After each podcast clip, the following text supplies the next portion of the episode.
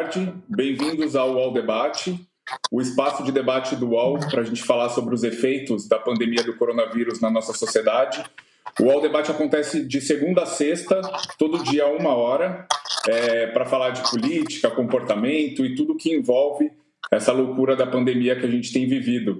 E hoje o tema que a gente vai falar é sobre gastronomia. A gente reuniu aqui um time de peso com alguns dos melhores chefes do país, é, em que a gente vai discutir um pouco de como o setor de restauração, é, de bares e restaurantes, tem sido afetado é, com, com, pelo novo coronavírus e as soluções que a gente pode pensar a partir, enfim, que cada um deles pensou para a gente poder é, enfrentar essa pandemia durante e principalmente o depois. É, eu sou Rafael Tonon, eu sou jornalista de gastronomia e colunista do Nossa, a plataforma de lifestyle do UOL. Eu estou aqui reunido hoje com a Andressa Cabral, que é chefe do Mesa Bar, a Janaína Rueda, que é chefe do Bar da Dona Onça, o Rodrigo Oliveira, que é chefe do Mocotó e do Balaio, o Rafael do Spirit, do Marcel e do projeto Fechado para Jantar, e com o Paulo Somuti Júnior, que é o presidente executivo da Brasel. Boa tarde para vocês, obrigado pela, pela presença e obrigado por, por se reunir com a gente para a gente conversar um pouquinho de como a gente tem enfrentado essa loucura que a gente tem vivido. Eu acho importante pontuar que dos setores que, que, que têm sido afetados, têm sido afetados com, com a pandemia, o setor de restauração talvez seja um dos mais afetados, né? É, todo mundo teve que fechar os restaurantes, a gente está todo mundo de, de, portas fechadas, alguns trabalhando, outros não, mas sem poder atender os clientes. E a gente sabe que a gente vive de atender clientes, a gente vive de receber as pessoas nos nossos estabelecimentos. Então, a primeira pergunta que eu queria fazer para vocês, para a gente começar essa discussão, era saber exatamente disso, assim, como que vocês reagiram é, com, com a notícia dessa, da questão da pandemia e do fechamento dos restaurantes, que eu acho que é a nova pergunta de onde você estava no 11 de setembro, né? O que, que você pensou, o que, que você reagiu, assim. Eu queria saber como cada um de vocês reagiu é, sobre quando, quando souberam que iam ter que é, efetivamente fechar as portas e que alguns até fecharam as portas antes até do que, do que foi a obrigação do governo, né? Vamos começar falando por você, Andressa, que eu ouvi você balançando a cabeça aí. Eu queria saber qual foi sua reação. É, boa tarde, boa tarde a todos.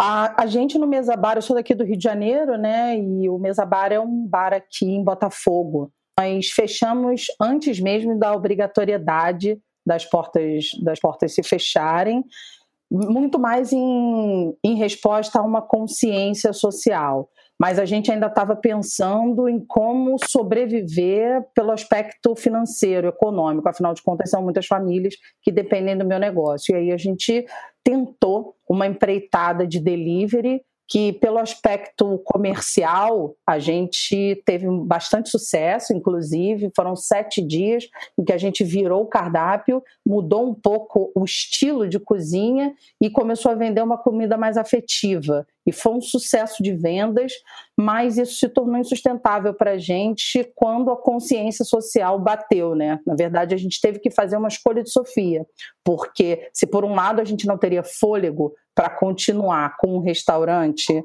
é, fechado, por outro, a gente ia precisar ter uma força moral, de consciência, caso a gente levasse, caso a gente, depois do final do problema, tivesse se posicionado do lado de quem expôs o funcionário ao risco, sendo que seria um risco é, pensando numa solução que não resolveria todos os nossos problemas, que era o delivery. Então a gente fechou as portas e assim a gente está há algumas semanas.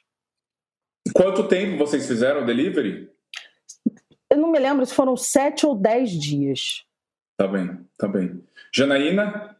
Então, nós também, olá, boa tarde a todos, prazer em estar aqui com vocês.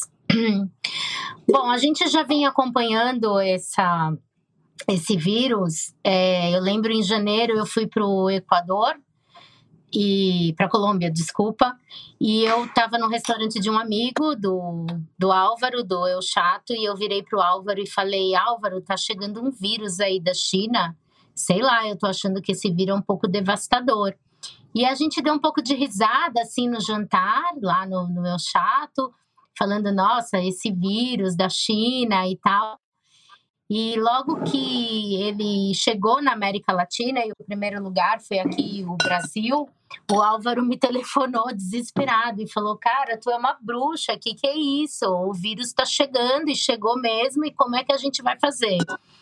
Eu falei: Olha, é, o que a gente vai fazer é muito simples, a gente vai olhar o que os países que passaram por isso nos deu de experiência, né? O que a gente está vendo, o que a Espanha está acontecendo e, e, e, a Alemanha e outros países, e vamos tentar é, minimizar o, o, mais rápido possível é, é, os nossos riscos, né? Com a experiência que eles tiveram. Então, desde o início, eu fui a favor e sou ainda a favor do isolamento social. Eu também tentei por cinco dias o delivery e também obtive muito sucesso, principalmente no Bar da Dona que é uma comida totalmente é, emotiva e caseira e tudo mais. Mas aí caio na, na mesma fala da Andressa, que é, tá, eu vou ter uma equipe trabalhando, eu vou estar lá correndo risco também junto com essa equipe, porque eu também, se eu é, tenho uma equipe trabalhando, eu tenho que estar liderando essa equipe, eu tenho que estar junto para servir de exemplo e eu vou arriscar a vida de todo mundo, né? Não só a minha, mas de todos os meus funcionários. Foi quando a gente fez cinco dias de delivery na Casa do Porco e no Dona Onça e a gente optou em pagar e dar as, as férias coletivas para todos os funcionários por 30 dias.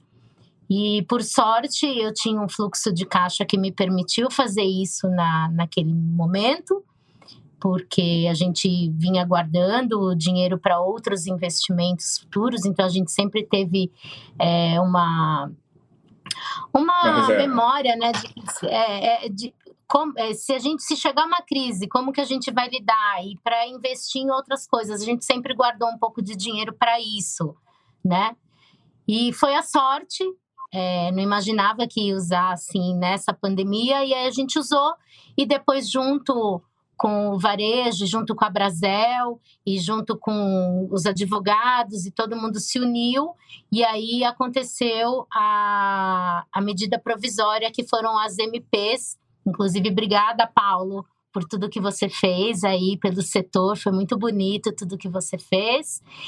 E é, é também ter aquele sentimento de que a natureza ela nos mostrou que nós saturamos o planeta, né? Nós realmente é, chegamos num limite extremo.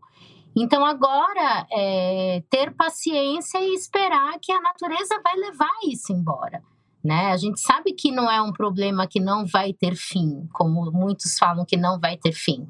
Ela tem começo, ela tem o meio e ela vai ter o fim.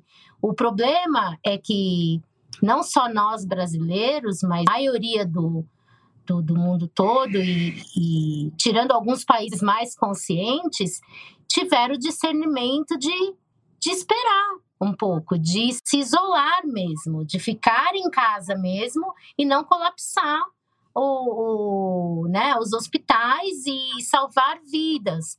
Então, o que me preocupa muito é a falta de educação que a gente tem dentro do nosso país e essa ansiedade de estar logo na rua e não esperar a natureza.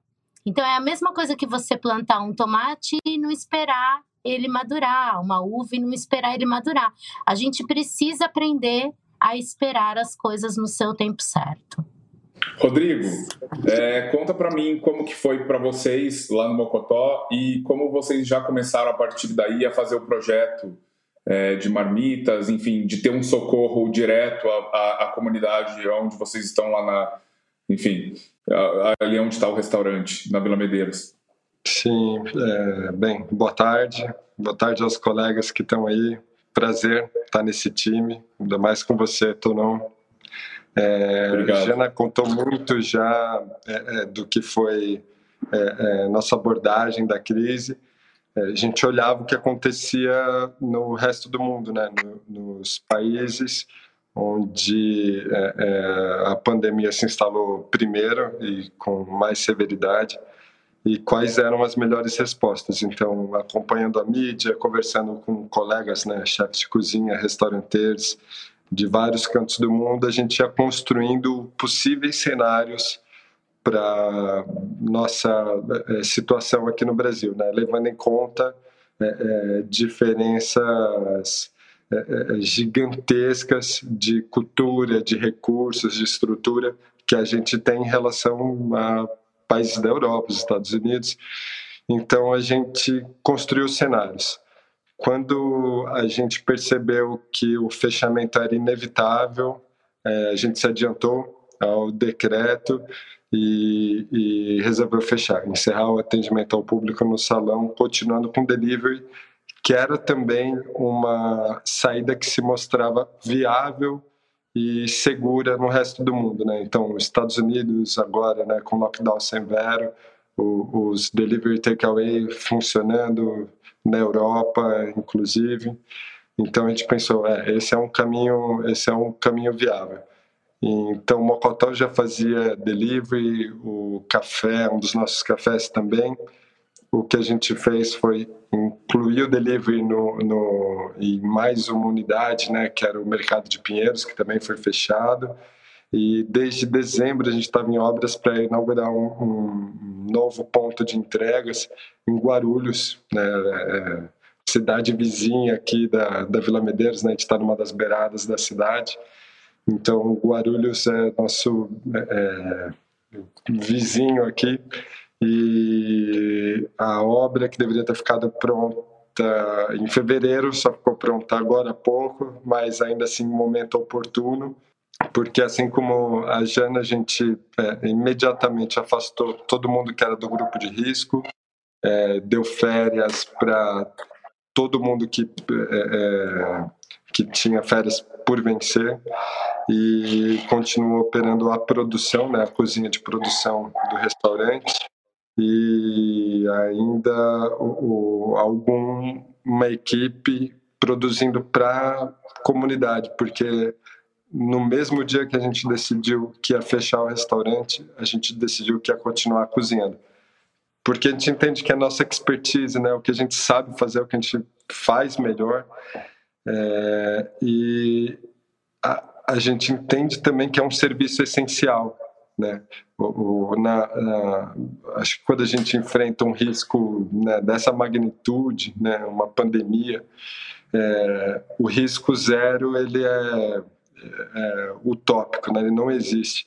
Então, acho que a melhor resposta é gestão do risco, né? Como a gente é, minimiza o risco e consegue ainda assim, é, é, enfim, prestar algum serviço relevante para a sociedade seja com a nossa é, é, nosso serviço comercial mesmo, né? por exemplo, oferecendo é, entregas, mas também com serviço social, porque para produzir as quentinhas a gente tem uma equipe trabalhando, né? O Jonas é, como responsável, é, Maísa, é, os ajudantes, pessoal da padaria, Alexa, Raquel, super envolvidos os voluntários que são a nossa equipe, esse pessoal que está afastado de férias, é, vem ajudar também. O pessoal do salão que coordena toda a retirada das senhas, a entrega. Então, é, algum risco é, é a gente é, assume para que tenha esse serviço, essa ação em andamento mas é, a gente entende que com responsabilidade né, e, e informação lá para isso, com cuidado extremo, é, a gente pode fazer isso de maneira segura para o público, é, para a equipe, em primeiro lugar, e ainda assim ajudar é, a, a manter a máquina minimamente girando, né? Porque um restaurante ele é, é, responde por si, mas por uma centena de outros pequenos negócios, né? Produtores, prestadores de serviço. E se tem um, um grupo que realmente tem fragilidade nesse momento, é, de quem é, lida com a terra, né? Então imagina, a gente acompanhou ações super bonitas, inclusive né, com o apoio da Janaína, de esforços para fazer com que agricultores não perdessem suas colheitas, né, que a gente conseguisse dar algum bom destino. Recebemos é, doações da, da Associação de Produtores é, de Cogumelos que não tinham como escoar, porque muitos desses produtores trabalham com segmento, exclusivamente com segmento de restaurantes. Então, é fazer, manter minimamente a, a é, é, essa roda girando, né, fazendo com que o alimento bom é, é, consiga sair do campo e chegar na mesa das pessoas, seja através de doações, né, como a gente tem comprado todos os meses, é, de 100 a 120 cestas de orgânicos, dentro de um outro projeto muito bonito, né, o Rangô, para distribuir aqui na, na comunidade, até né, nos nossos preparos mesmo. Acho que tem um impacto é, positivo ainda um saldo bastante positivo ainda nesse, nesse cenário caótico aí que está se instalando, né? Rodrigo, eu vou querer que você conte depois da questão das, da, da, do projeto da, da, quebrada, né? Da quebrada alimentada. É, antes eu quero ouvir do Rafa também dessa reação e depois a gente volta para contar um pouco do que a gente está fazendo para tentar sobreviver nessa, nessa loucura. É, Rafael, como que foi para você, assim, quando você recebeu a notícia, como que, que, que vocês decidiram fechar o Marcel? Qual, como é que foi para vocês lá? Bom, é, acho que teve, assim, dois momentos. Primeiro, aquele momento entender mesmo o que estava acontecendo e, e, a real gravidade do que estava acontecendo. Primeiro, boa tarde a todos também, que esqueci de fazer o...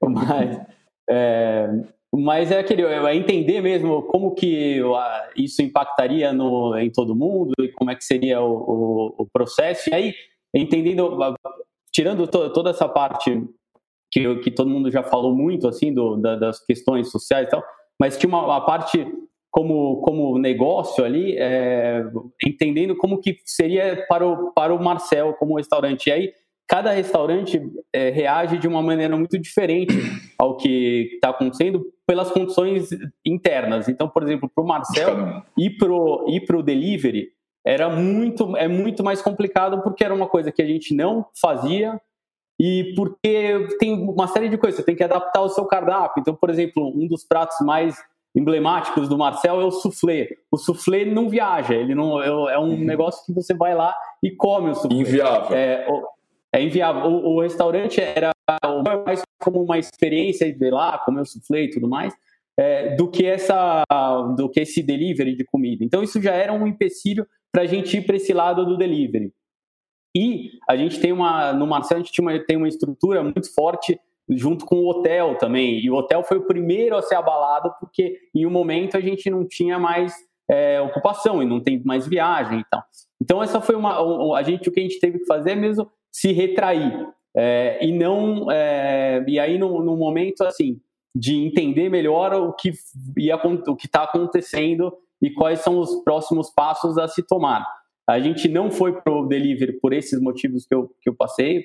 É, e aí, eu, dentro do, do que a gente pode fazer ali, tentar reestruturar o restaurante para uma retomada. A gente tem que pensar muito bem que isso a gente vai ser um papo para o futuro, mas a retomada também é, um, é uma coisa completamente. A gente está muito no escuro em relação ao que vai ser essa retomada. Então, todo, qualquer é, é, atitude que eu tomo no, no, no, restaurante nesse momento, sim, pode ser um, um, meio que um tiro no pé ali e eu, eu, eu perder o fôlego para um futuro.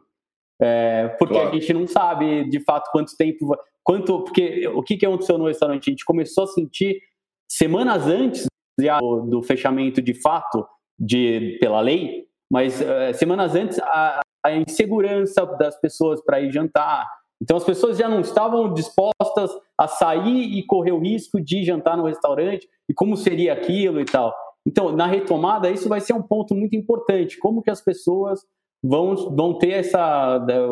As pessoas vão estar dispostas a estarem na mesa do lado das outras. Então a gente ainda não sabe. Então é por isso mesmo que uma abertura de qualquer maneira, vamos abrir, não faz sentido nem para o restaurante, nem para o público. Sim, é, é, pode, pode de sem alguma ser, maneira. É você diz sem ser muito bem pensada, né? Sem ser muito Exatamente. pode, pode de alguma maneira acabar com a ansiedade das pessoas de a gente precisa trabalhar, a gente precisa só que só vai adiar uma, por exemplo, para os restaurantes, adia um colapso que vai acontecer depois, porque a gente ainda não tem ideia de como é que vai ser esse movimento, de como é que as coisas vão acontecer. E, além de botar muita gente em risco e do, numa maneira. Então tem que ser muito bem pensado, bem estruturado todo esse eu acho, eu acho que o que, o que o que joga a favor do, do, do Brasil nessa história, se tem alguma parte, enfim, boa para a gente ver disso, é que os países já estão passando por isso, né? Os países na Europa voltaram a abrir agora, estão abrindo aos poucos, e talvez eles possam ser um pouco de uma luz do que, que pode ser que a gente possa vir a fazer num futuro breve. Mas antes da gente falar de futuro, eu queria ouvir também do Paulo, é, como, como a Brasel, enfim, como, como entidade, como porta-voz das dores de, de, de, pequenos a grandes negócios, enfim, de bares e restaurantes. É, como que você sentiu é, isso tudo e quais foram as principais, é, enfim, lamúrias, as principais dores que você ouviu no começo quando foi determinado que todo mundo ia ter que fechar as portas? Bom, Rafael, olá, é, amigos todos aí, queridos. Bom, o que, que a Brasil procurou fazer desde o primeiro momento? Assim como a Janaína, a gente estava acompanhando muito de perto o desenrolar dessas questões lá fora e sabia que viria algo muito mais grave do que estava no radar, até da sociedade aqui no Brasil, mas em especial as autoridades a gente percebia que o Brasil movimentava de alguma forma na questão do planejamento da saúde, mas da empresa muito pouco. Então, já no início de março, bem antes do primeiro fechamento, que foi lá no dia 17, nós já tínhamos criado aqui dentro da Brasil um grupo de crise para acompanhar isso, e o objetivo número um nosso era dar ciência ou, ou, ajudar o governo a ter o melhor diagnóstico possível do que viria e com o objetivo de garantir a solvência das empresas. Então, o que, que a gente fez aí nesses primeiros dias foi buscar um diálogo com o governo central. Né? Acabamos conseguindo marcar com o presidente Bolsonaro dia 16 Naquele dia, nós encontramos o presidente explicando rapidamente o que estava acontecendo lá fora, o impacto do nosso setor. Existe, existe um estudo do JP Morgan que fala que o setor mais frágil para aguentar o fechamento é o de bares e restaurantes no mundo inteiro. Esse estudo aponta que a gente tem capacidade de aguentar no máximo 16 dias, e o cenário era de muito mais do que 16 dias. E aí a gente conversa com o presidente, ele nos leva para falar com o ministro Paulo Guedes, que naquela época, estou falando do dia 16 de março, não havia um diagnóstico de que haveria fechamentos. Então o governo trabalhava com o cenário de que haveria uma redução de oferta, mais ou menos o que a gente está imaginando na abertura, o governo estava imaginando que seria possível fazer aqui. Diminuir a oferta de assentos, né, promover o espaçamento, e isso poderia evitar o fechamento do comércio e serviço. É, nós dizíamos que isso era improvável, porque para que isso tivesse acontecido, a gente já tinha que ter feito um pouco antes isso, com mais tranquilidade, com mais planejamento. Nós tínhamos perdido esse momento, e o momento seria de fechamento, e em, em se fechando, dada a fragilidade do nosso setor, nós precisávamos de garantir que, para quando fôssemos retornados, as empresas estivessem solventes e a primeira preocupação de todas, o óbvio, era os salários. Né? E naquele momento a gente tentava mostrar para o governo que empréstimo não resolveria a questão do setor, porque ela seria muito grave. Nós temos aí, em média, 45% do faturamento é custo para cobrir custo fixo. Então, o empréstimo ele seria algo muito mais para aguentar o trampo para frente do que para pagar salário. Então a gente lutou muito. É, no dia 18 de. Nós fizemos anúncio nos principais jornais, chamava, alguns aqui devem ter visto, alerta de colapso. Por que, que a gente achou importante fazer isso? Porque a sociedade até então não tinha claro para todos que ia fechar o comércio. Alguns fechavam porque achavam que devia, outros não, mas o, não havia essa sensação, tanto que São Paulo só vem a fechar quase dez dias depois que a gente faz esse alerta, né? E a gente achou muito importante fazer esse alerta público, porque como o diagnóstico do governo ainda não era esse, e a sociedade também não enxergava isso, não, não tem que pôr pressão nessa direção com o objetivo principal de arrumar dinheiro a fundo perdido para o salário. Isso foi uma luta importante e ela deu resultado no dia 1 de abril. Um pouco, é, a gente queria que tivesse incluído o salário máximo, não foi possível por questões de legislação, que retroagia no fato, e a gente conseguiu uma medida potente, flexível. A primeira tentativa foi, não, não nos ouviram, tiveram que voltar atrás, e aí conseguimos uma coisa extraordinária do ponto de vista da potência financeira, que é um volume de dinheiro importante, sobre a flexibilidade. Foi de quanto? Oi? Primeiro de abril. Foi de quanto esse volume que, você, que vocês conseguiram para a ajuda do, do setor? Foi 51 bilhões. Foi 51 bilhões para todas as empresas, né? Mas o mais importante foi explicar a necessidade do nosso setor, como é que a gente opera. Porque se viesse alguma coisa muito amarrada, ó, você suspende para todo mundo, ou não suspende para ninguém, ou, ou tem que. Então, nós conseguimos um negócio bastante flexível. Por exemplo, você tem um restaurante que pode colocar 50% em, em um contrato suspenso, outros usando a metade.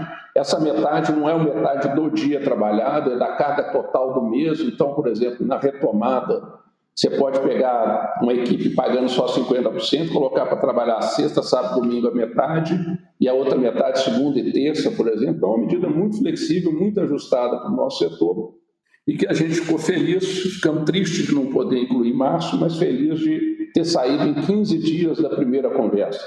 Muitas pessoas falam que isso é demorou, que o governo demorou. É, esse é um dos resultados mais rápidos que teve no mundo. Nenhum país reagiu com a rapidez que a gente reagiu numa medida de apoio a salário, que nem o Brasil fez. Ao Bom, setor de restauração, especificamente. Não, na verdade, a gente pleiteou, a gente sempre falou na imprensa em nome do setor, porque é quem a gente representa, mas nunca, em nenhum momento, nem a Brasil, nem o governo, a gente tentou fazer algo só para bares e restaurantes. Porque não fazia sentido, você tem que socorrer todo mundo. O consumidor, se, se a gente tiver um desemprego em massa, e a gente já está tendo, né, o nosso setor já deve ter aberto mão aí de um milhão de, de vagas, né? não é pouco isso, os 3 milhões formais. Paulo, só, é, só para gente, a gente falar um pouco de números, esse, esse, esse 1 milhão de vagas, mais ou menos, ele representa que universo? Quantas pessoas são empregadas no setor de, temos... de, de, alimentação de alimentos e bebidas, restauração? É. Nós temos 6 milhões de pessoas trabalhando aqui, sendo que a metade é formal. Esse 1 milhão é um terço do formal. A crise ela pega mais forte o formal no primeiro momento formal. do que o informal, porque você tem todo um claro. custo de aluguel, impostos e tudo isso. Então, o, e parte do formal vira informal, né? A gente vai ver mais à frente, vai aumentar o mercado informal. Então, um outro ponto que a gente preocupou muito com a solvência foi a questão de empréstimo, capital de giro, mas que isso não fosse é, substituído ao, ao fundo perdido do salário, esse é um dinheiro que está difícil fazer chegar na ponta. Os bancos no Brasil não são. Ontem eu vi uma webinar com um senador ele falando que o banco no Brasil nunca foi acostumado a ganhar, correr risco. Eles são, ganham dinheiro ou cobrando muito caro ou cobrando do governo. E agora não vai mudar. Então, nós defendemos que fossem empréstimos via maquininha, mas não conseguimos ainda viabilizar isso. E abriu-se linhas de crédito com um subsídio importante, né, com um custo baixo, só que não adianta ter um custo baixo se não chega na ponta. Então, essa discussão ainda está sendo conduzida com frequência no governo. O governo reconhece que ainda não encontrou o caminho de chegar na ponta. Há um volume grande de recurso para essa para direcionar nessa hora, mas tem limitações da lei. Então, uma mudança importante que pode ser sancionada hoje, um projeto do senador senador, é, Jorginho Melo, é que o governo, quando entrou oferecendo crédito pelo BNDES, ele bancou 85 e os bancos 85. Alguns bancos não emprestaram, porque eles tinham parte do risco. Agora, o, esse projeto novo ele também é 85-15, só que o dinheiro do governo entra primeiro como garantia. Então, você tem mais chance de. Os bancos só entrariam se fossem os 15% final. Então, você tem mais chance de esse dinheiro chegar na ponta. Eu acredito que a partir de, de, desse mês de maio agora o dinheiro começa a chegar na ponta melhor é, é importante também destacar que não foi só no Brasil que o dinheiro não chegou na conta, não. Está tá tendo dificuldade de chegar na conta na Europa, nos Estados Unidos. Por quê? Porque nos Estados tá Unidos. Com medo de, é, tá com medo de emprestar para quem não fatura. Se eu vou dar um dinheiro, o cara vai quebrar, não faturar. Então, o Estado tem que, de fato, arcar com esse custo. E, por fim, só para não alongar muito, a gente entende que água, aluguel, luz são coisas importantes de serem resolvidas, mas são mais complicadas, porque aí você já tem vários interlocutores. Luz e água são vários estados, a gente está pleiteando. E também, e também a folha de pagamento é o que, é o que na verdade, representa o maior gasto dentro do, do, do, do, negócio de, de alimentos e bebidas, né? A folha de pagamento é o, é o principal. De fato, de fato é, e foi a nossa prioridade e é o mais importante para a retomada, porque o resto você briga na justiça, você parcela, você faz isso e faz aquilo. Mas não é suficiente, viu, Tonó? Porque. Eu imagino. Primeiro que a gente dinheiro para pagar o salário, que, o pedaço que nos coube.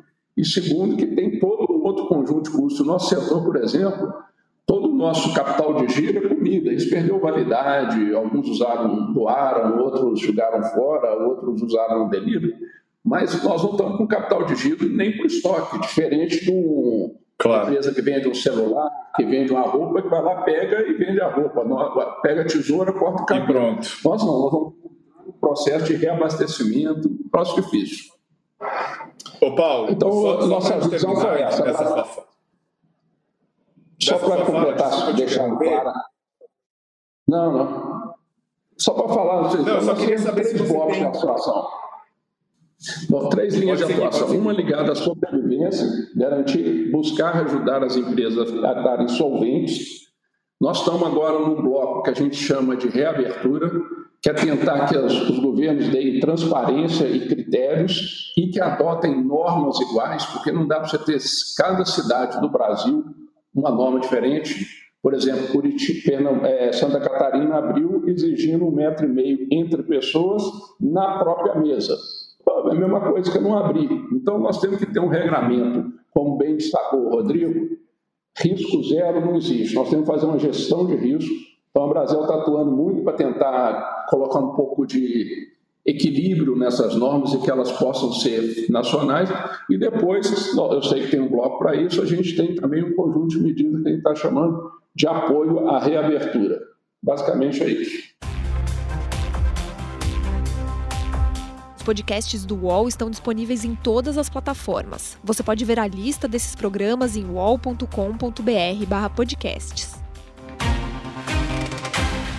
Recebe salário, faz transferência, pagamento, recarga de celular e até empréstimo, tudo sem taxa. PagBank, a sua conta grátis do PagSeguro. Baixe já o app e abra sua conta em 3 minutos. É, só queria te, te, perguntar uma coisa, se você tem ideia de números de quebra ou de previsões de quebra no setor, porque a gente sabe que o setor de, de bares e restaurantes é um setor que, que poucos, poucos são os estabelecimentos que sobrevivem já aos primeiros anos mostrando é, qual que é a vulnerabilidade desses negócios. Né? Eles são muito vulneráveis, eles têm muita dificuldade em, em, em, se manter num mercado que é muito complexo. Diante de uma pandemia dessa, que vai afetar economicamente o país de uma maneira inédita, é, quais são as previsões da Brasel em termos de quebra? É, se vocês sabem, se você tem uma previsão de quebra em faturamento de restaurantes ou se a gente consegue já antever quantos restaurantes ou estabelecimentos e bares, enfim, podem fechar é, a partir de, do, do que a gente está vivendo hoje? Bom, é, é, esse é um lado muito triste que já, a gente já vai viver agora. Primeiro, cenário otimista nosso, olha só, o otimista é que um em cada cinco já não reabre. Ou seja, 20% já não reabre agora, mesmo que haja abertura. É, a minha visão é que nós vamos continuar fazendo prejuízos aí por mais 3, 4, 5, 6 meses e isso deve liquidar aí pelo menos com 30% das empresas que hoje existem. Então, 20% não abre e, e, pelo menos um terço E depois dessas, 30% de podem... Tá, tá pode. bem. E pode é, chegar mais, viu, também. Pode chegar mais.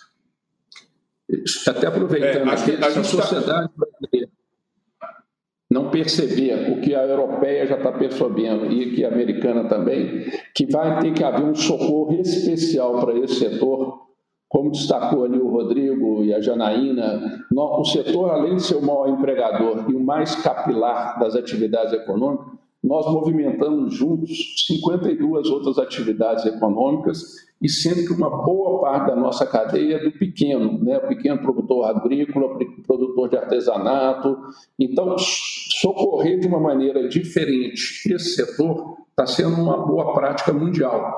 Então, mas isso a gente vai precisar do entendimento da sociedade que há necessidade de apoiar esse setor em, de uma maneira diferenciada por conta do seu, da sua retomada mais lenta e pelo seu impacto mais amplo na sociedade do que diz respeito ao emprego e geração de renda do pequeno.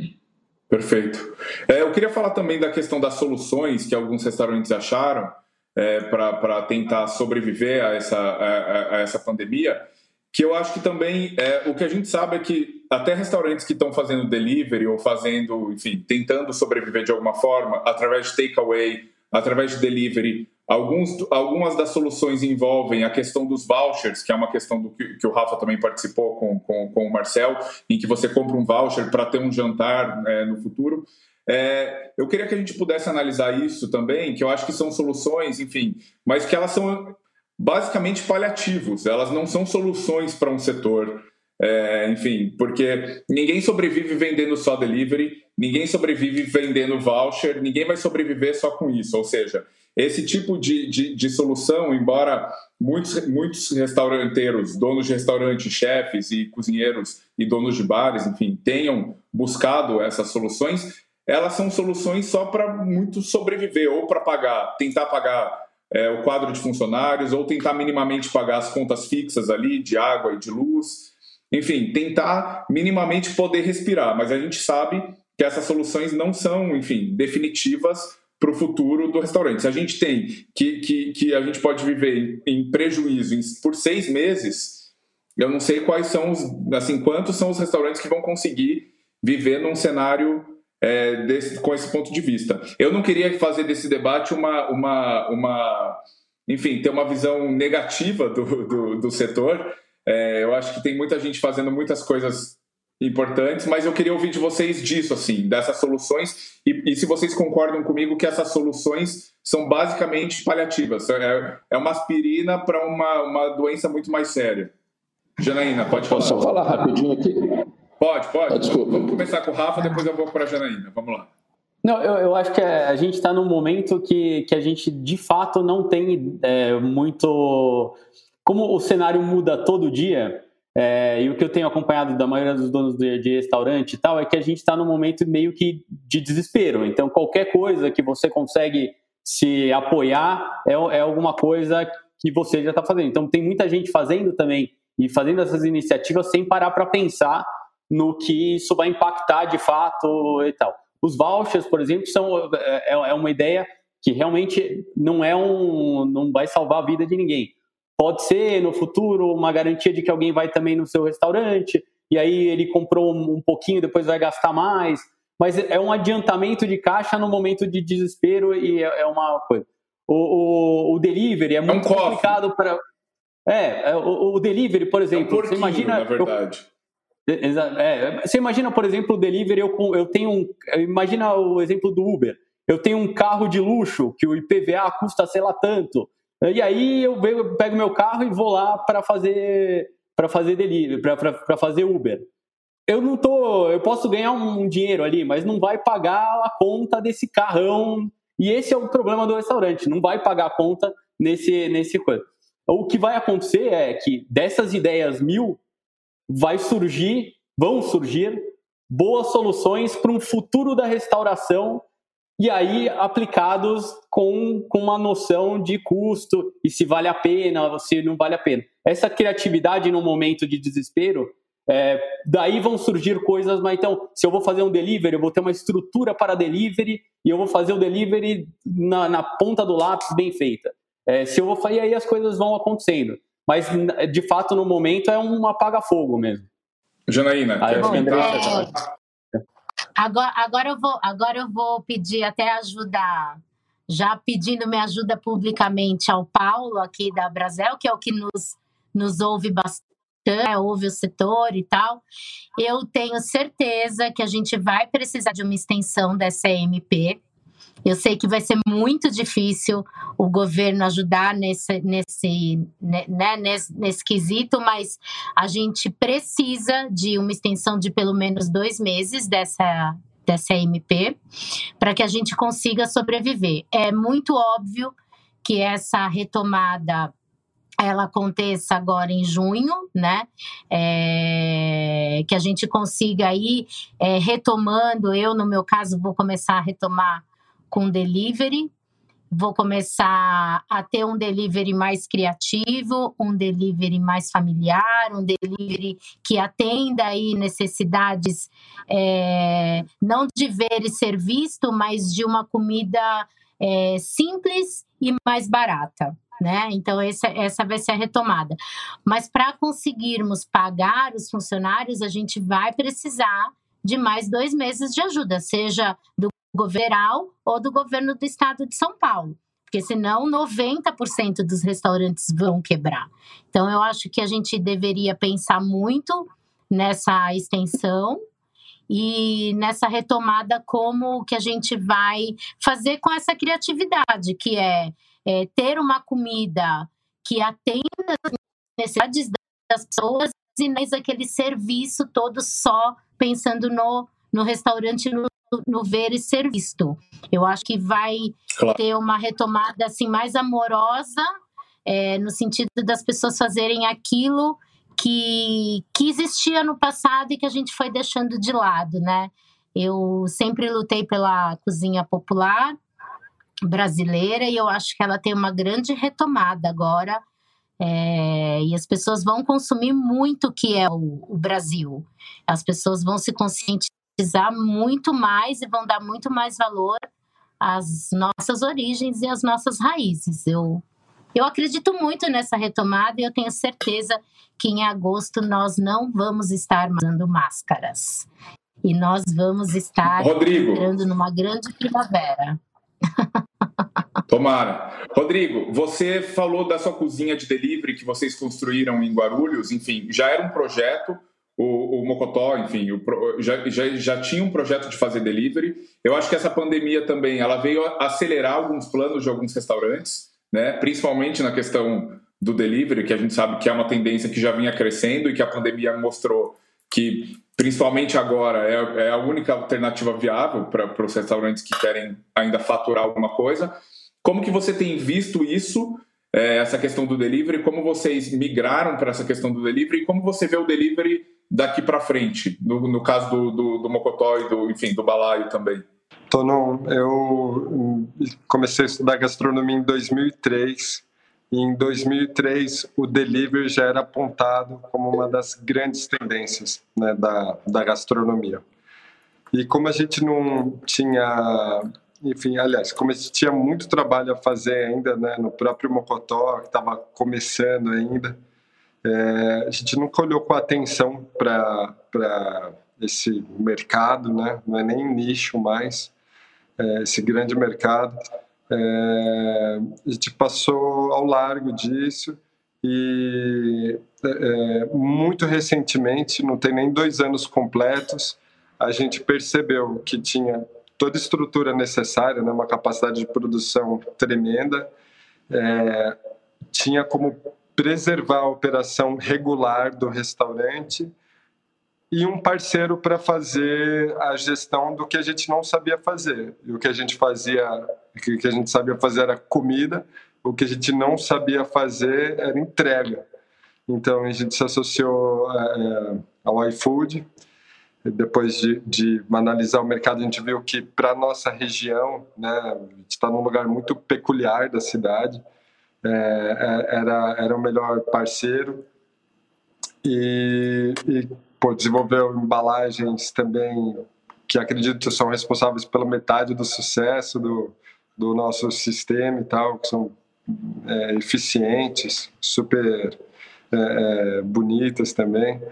E começou com um sucesso tremendo já é, de cara o, o, serviço há menos de dois anos.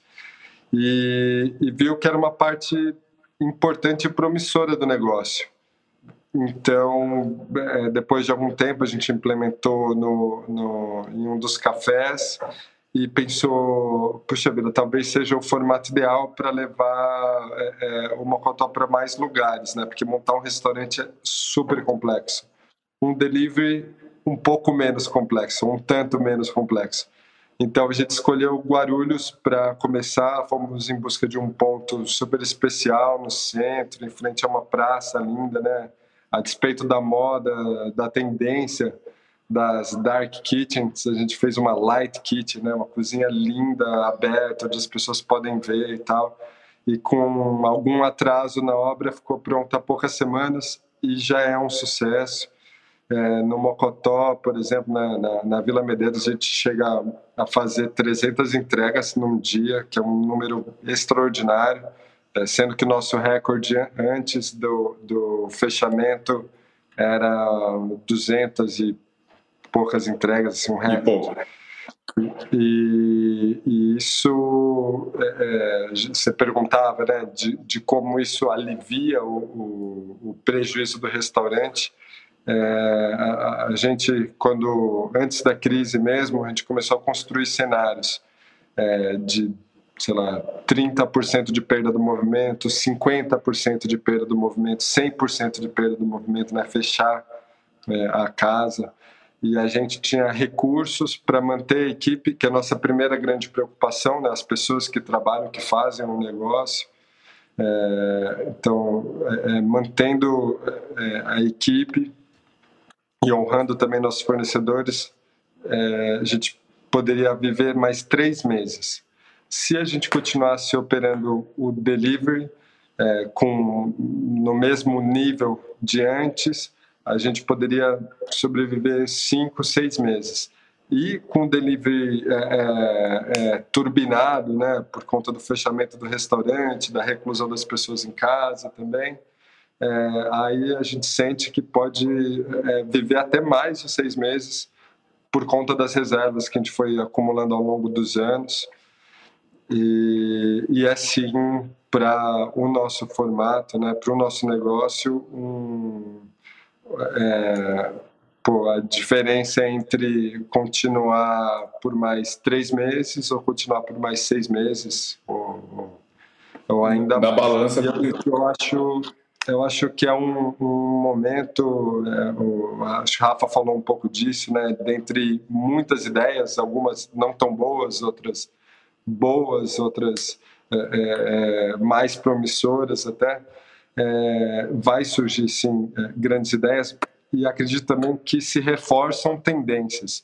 Se o delivery já era uma tendência, imagina, em 2003 eu estudava isso na faculdade como uma grande tendência dentro do, do setor.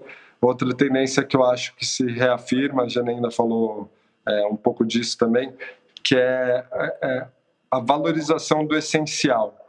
Então, você via já um movimento no resto do mundo, inclusive aqui, de grandes chefes, é, caras ultra talentosos, abandonando suas estrelas, seus restaurantes super gastronômicos, investindo em conceitos mais simples, mais diretos, é, usando produtos é, mais é, é, cotidianos e, e não conceitos mais acessíveis. Sim, né, em lugares é, mais tranquilos, menos luxuosos e, e entregando uma experiência igualmente arrebatadora. E, claro, e isso a claro. gente via já é, há algum tempo no mundo todo. É, e, e, acredito que a, a, né, a, crise vai nos forçar a ser mais eficientes também, né? a, claro, a enxergar o potencial, alternativas. É, não, não há mal que não venha para um bem e acho que um grande mal tem que servir para a gente enxergar algum grande bem, né? Isso. Claro, claro. Eu queria trazer a Andressa para a conversa. Andressa, eu queria só saber também de você, que você fez o delivery por sete dias, dez dias, e, e optou por parar. Enfim, quais são os planos que você tem, se você pensa em retomar isso, é, eu acho que num bar, por exemplo, eu acho que a gente, eu também queria que você falasse um pouquinho dessa peculiaridade de bar, é, que embora você com comida conseguiu fazer, agora tem bares que são muito voltados a coquetéis e que daí o delivery fica muito mais complexo né, de, de, de ser feito. Enfim, é uma, é uma. Embora alguns já tenham achado algumas soluções, ou colocar em saquinho, enfim. É, eu queria ouvir de você dessa questão de, de como você vislumbra, se você também tem é, aproveitado esse momento para repensar, para estruturar algumas coisas, para pensar num business plan um pouco mais estruturado, saber como voltar e ganhar mais dinheiro ou tentar, enfim, sobreviver de uma maneira melhor do que do que a gente fez até agora. É, na verdade, a gente sempre trabalhou com delivery de coquetéis, né? Desde sempre que a gente teve delivery, uma coisa que o, que o Rodrigo falou que é super importante é que estudar o sistema de delivery, o processo de delivery é muito importante e a etapa das embalagens é fundamental. Então, quando a gente fala de uma solução paliativa de entrega de produtos manipulados por nós, seja comida ou bebida, a gente precisa entender que existe todo um conjunto de estrutura necessária para que isso chegue com qualidade no cliente, né? Então, também dificulta muito essa virada de chave de um negócio, né? Da noite para o dia, você que estava estruturado para ter um salão, como o Marcel falou, de ter uma Ferrari, um carro de alto padrão, e você ter que mudar o tipo de serviço, e isso é, interfere muito na performance dessa entrega, né? Então a gente sempre teve embalagens para entregar drinks. Eu acho que é,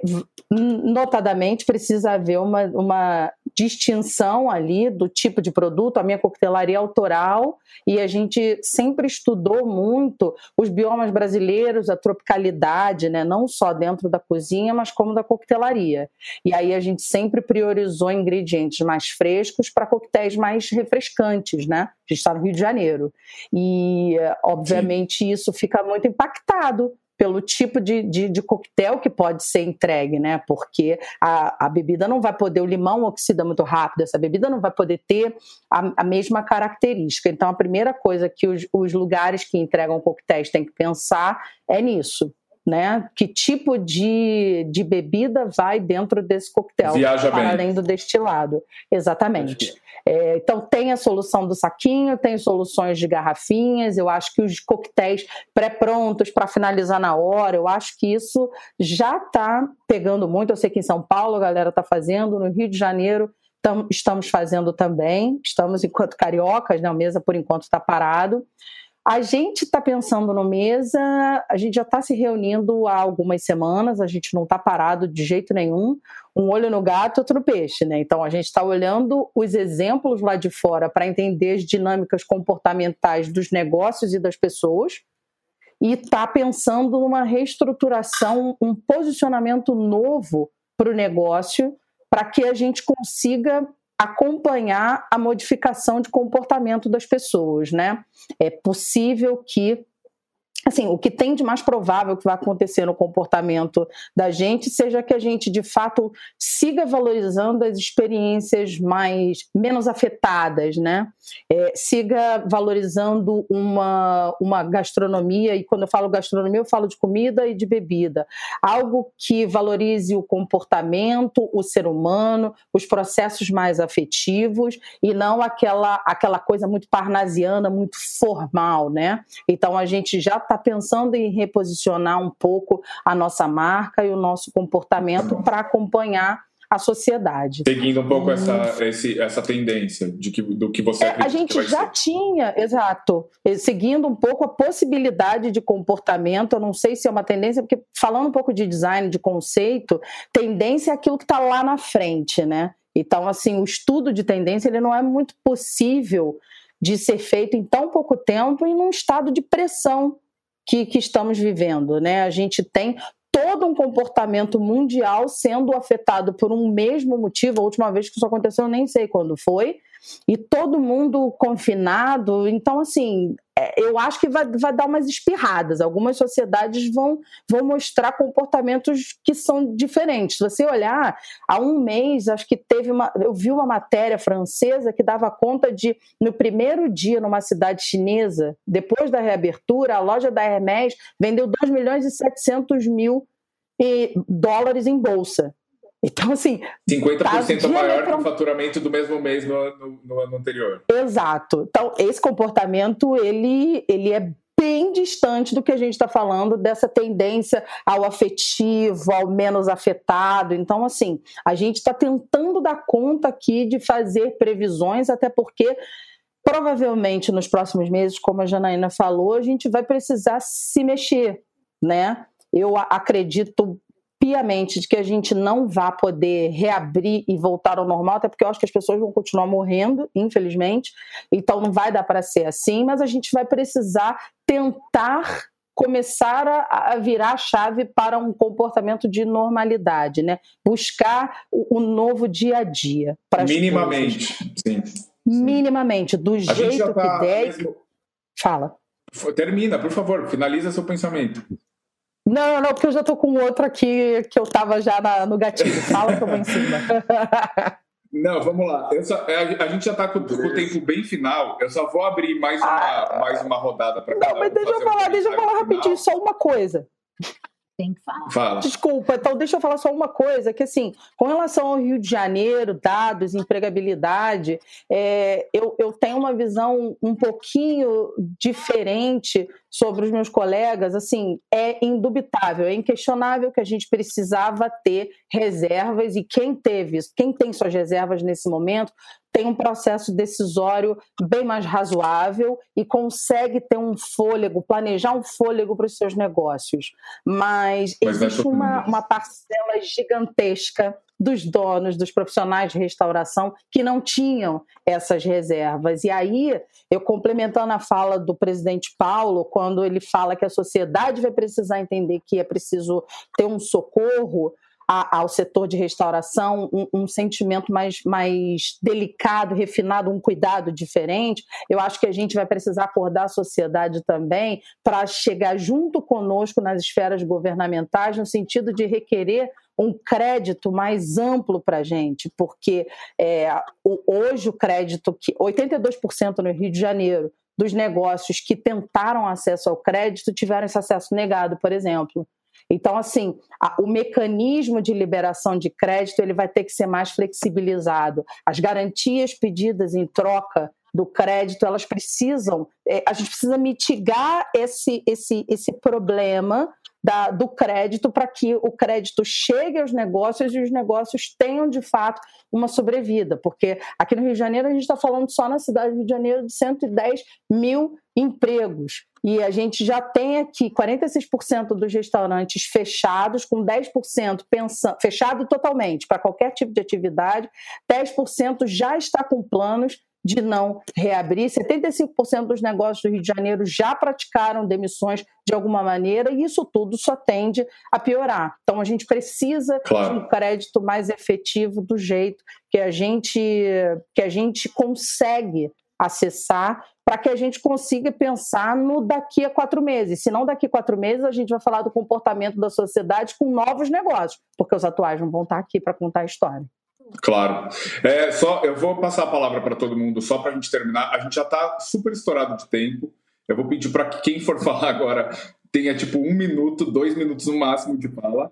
Eu, só que eu queria terminar também, lembrando que a gente está com uma, com uma super audiência pelo UOL, é, e falar também para os clientes, que é, eu acho que a gente falou muito das dores é, de ser empresário e tudo mais. E tem uma pergunta aqui que veio, que, enfim, vieram muitas perguntas, mas eu escolhi essa para a gente terminar, que é uma pergunta que, que, que ele pergunta: queria saber dos debatedores quais as medidas que serão adotadas para passar segurança para os clientes voltarem a frequentar suas casas. Eu acho que agora a, a, a resposta e, e, e a, a, mensagem final que eu queria de vocês era um pouco essa, assim. O que, que a gente pode nossos clientes, que a gente está fazendo e que a gente vai buscar fazer para a gente poder voltar a abrir as portas, que seja o mais breve possível e recebê-los com um sorriso no rosto, que não seja principalmente escondido por uma máscara de preferência, a gente consiga voltar a receber nossos clientes, enfim, nos nossos estabelecimentos. Rafa, vai lá.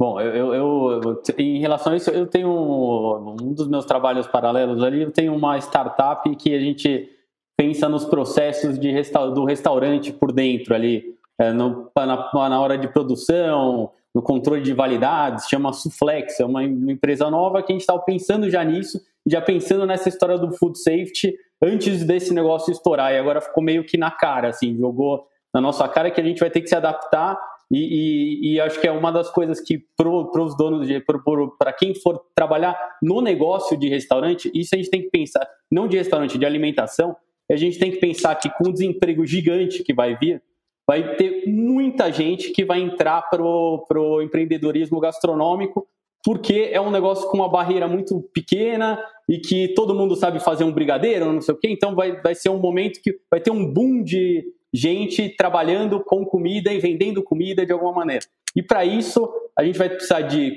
segurança alimentar, a gente vai precisar de transparência, porque o cliente vai querer cada vez mais saber o que está acontecendo. Então, a dark kitchen no escuro vai, não vai dar para existir. Vai ser que ser uma dark kitchen que o, que o cliente sabe o que está acontecendo lá pode ser monitorando pelo, pelo, por uma câmera, que ele sabe quais são os métodos de procedimento, com selo, isso a gente vai entender com o passar do tempo.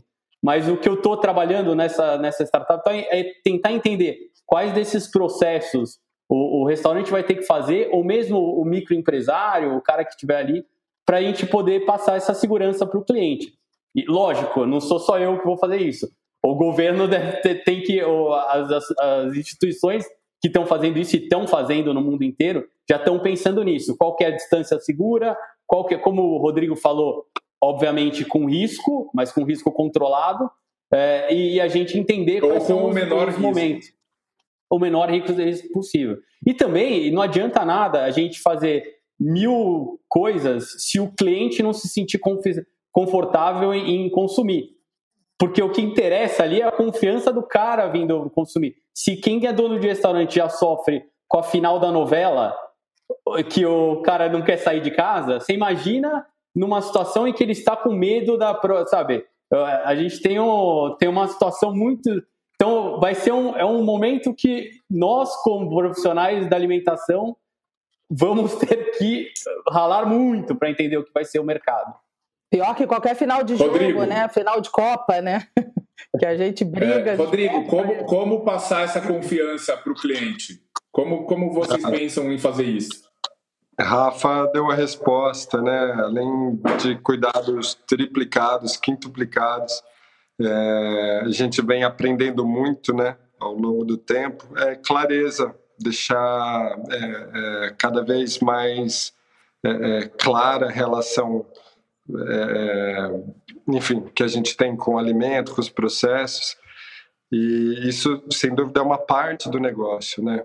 Mas é, penso eu também que as pessoas vão dar mais que nunca valor à saúde. E não há boa saúde sem boa alimentação. Né? Então, comer comida de verdade, onde você sabe a procedência. Não, a preocupação não é, ah, será que tem um vírus escondido aqui? mas a preocupação vai ser também, ah, será que esse tomate foi cultivado com agrotóxico? Será que está na época? Será que foi sabe, bem cozido? Será que os nutrientes estão preservados? Porque é, quanto melhor sua saúde, melhor sua resposta a qualquer doença, né? Então, claro. as pessoas vão querer comer melhor. Então, essa é uma, uma acredito que será uma das preocupações das pessoas, né? Comer comida de verdade, saudável, que conhece a origem. E queria encerrar falando só uma coisa da frase, a frase dessa conversa, que é da Andressa, é, menos afetação e mais afeto. Maravilhoso. Janaína. É, é, esse papo tá super quente aqui em casa hoje, porque eu e o Jefferson, ele não tá aqui, ele tá lá na cozinha e lá não tá pegando direito a internet, ele até tinha participado comigo. Mas a gente está com mais ou menos 50 amostras de marmitas sustentáveis aqui em cima da, da, da, da mesa, lá de jantar. A gente está bolando um cardápio super criativo para nossa retomada, que vai ser em junho, do delivery. Muito provavelmente a gente comece a fazer nosso delivery em junho. A Casa do Porco, o Bar da Dona Onça, sei muito a, a imagem, né? A gente sempre teve um comportamento bastante incisivo, né, de não nos associarmos a marcas que nós não acreditávamos. A gente sempre teve muito cuidado em tudo que a gente comprava do pequeno produtor. A gente tem a produção dos nossos porcos que são da, da nossa criação. E eu percebo na internet com todos esses anos da, de 12 anos do Dona Onça e dos 5 anos da Casa do Porco, que as pessoas buscam muito a nossa volta, a volta dos nossa, da nossa comida, dos nossos ingredientes, da nossa forma de pensar. Eu acho que a gente construiu isso no, no decorrer desses, desses anos todos. Né? Realmente, nos últimos cinco anos, a gente bateu muito nessa tecla de trabalhar produtos sazonais, de de ter a nossa própria criação, do bem-estar animal, né, da tudo, vigilância sanitária e todos os cuidados que a gente tem, a cozinha toda aberta, ela é super integrada. Então, agora provavelmente a gente vai colocar um vidro ali e a gente não vai ter a mesa do enquanto na retomada, mas assim, é, esse assunto está muito quente, a gente está super as pessoas vão sim querer se divertir, querer abraçar, querer estar junto.